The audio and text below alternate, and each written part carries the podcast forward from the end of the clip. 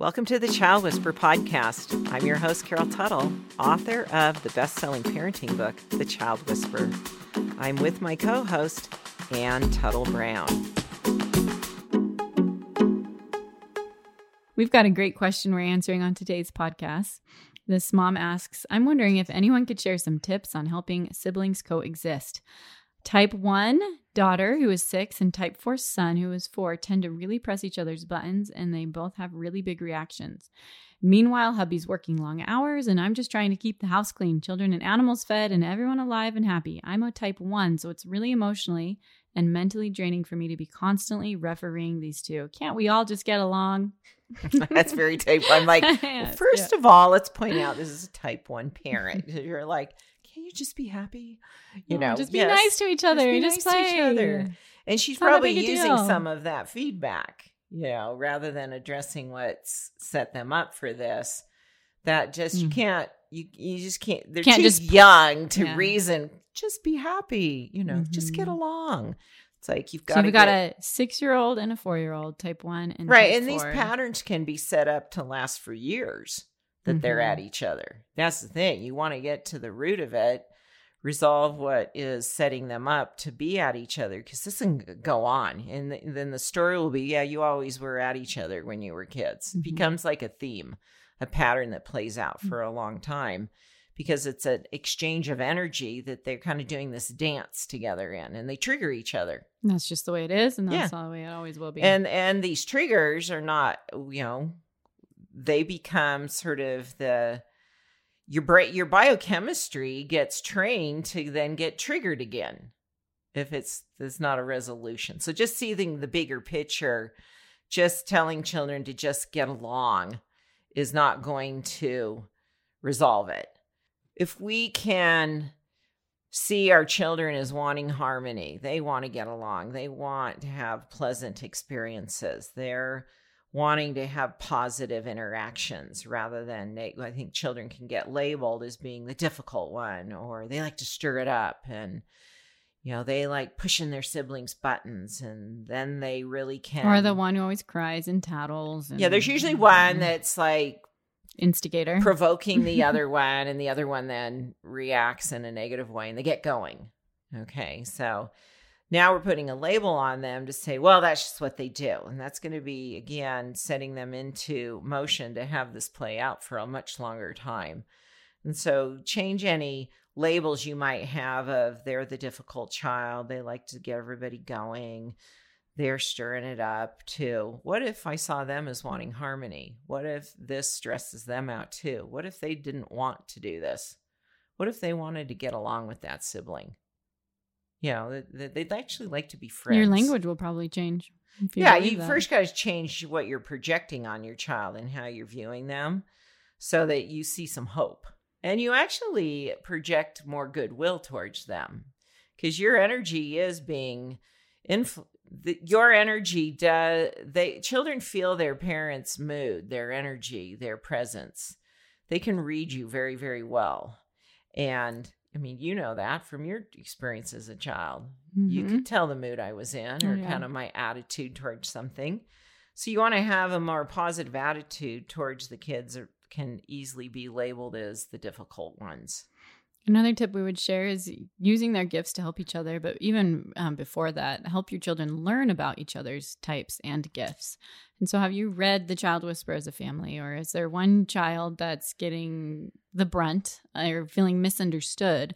Maybe helping explain their tendencies and their gifts to the other siblings so that they can see and appreciate him, uh, that sibling, for who they are also something that i will do is um, praise my children in front of their siblings. Like sam recently he's my type 2 he's a four year old came up he couldn't find something and i said oh your sister katie she's so good at finding things i know she can help you.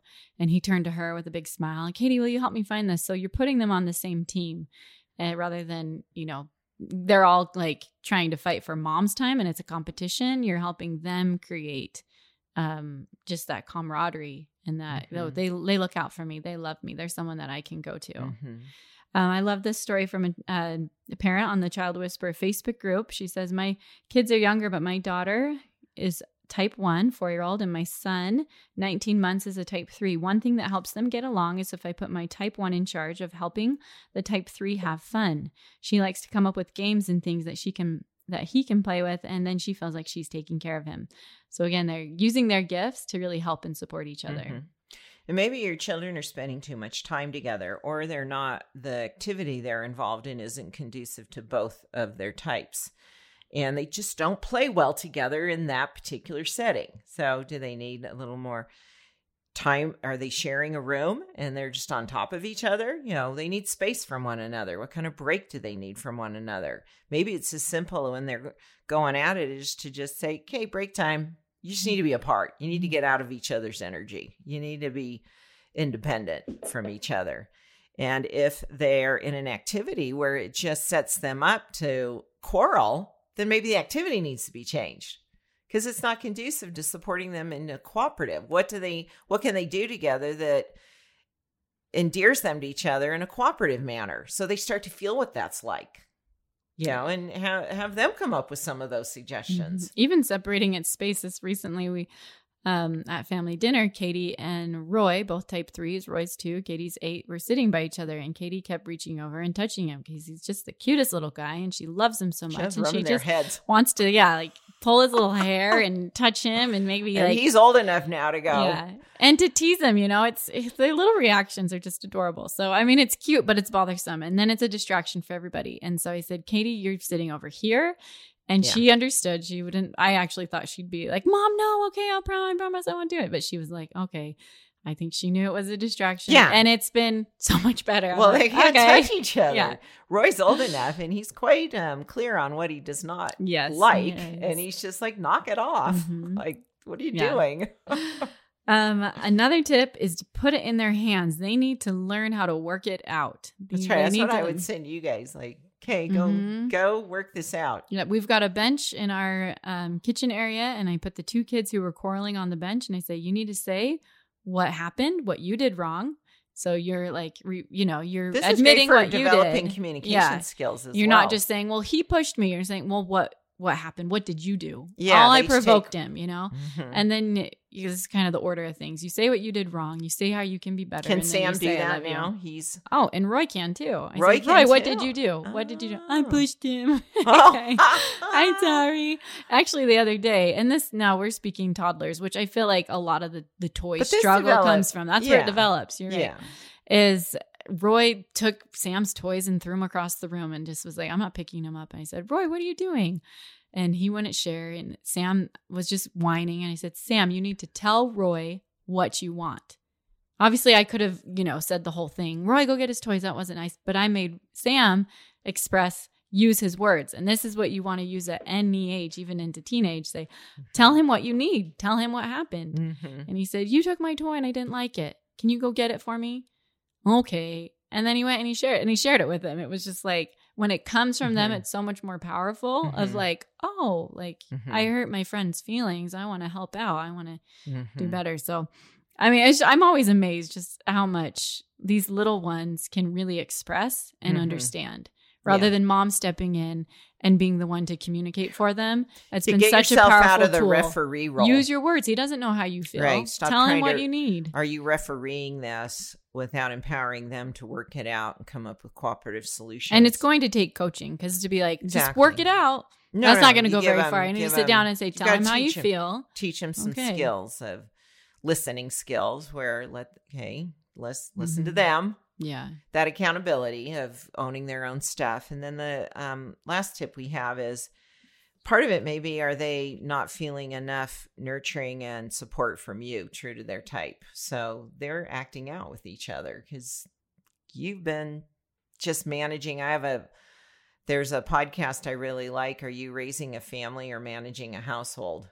And it's about the difference of are you really attuned to each of your children? And in small doesn't take a lot of time ways uh, really supporting them true to their type or are you just trying to manage the whole household? And no one's really getting their needs met. Children fight more when that's the case.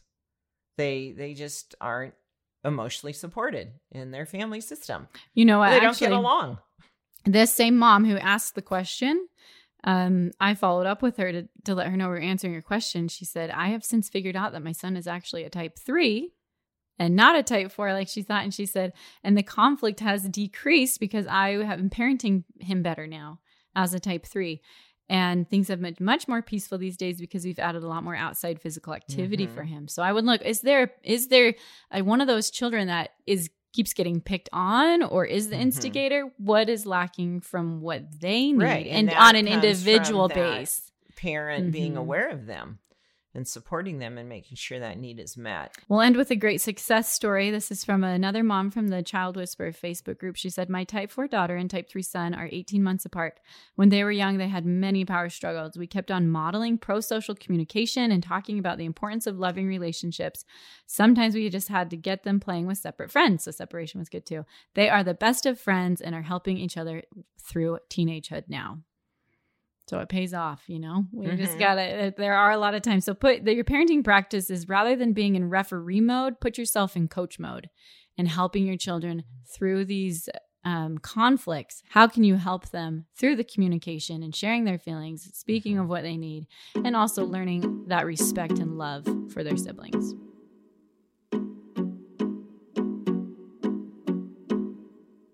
Thanks for listening.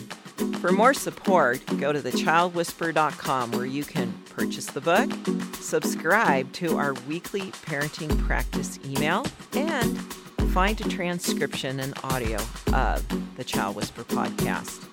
If you're listening on iTunes, thank you for leaving a review. If you have a parenting question, please send it to parenting at liveyourtruth.com.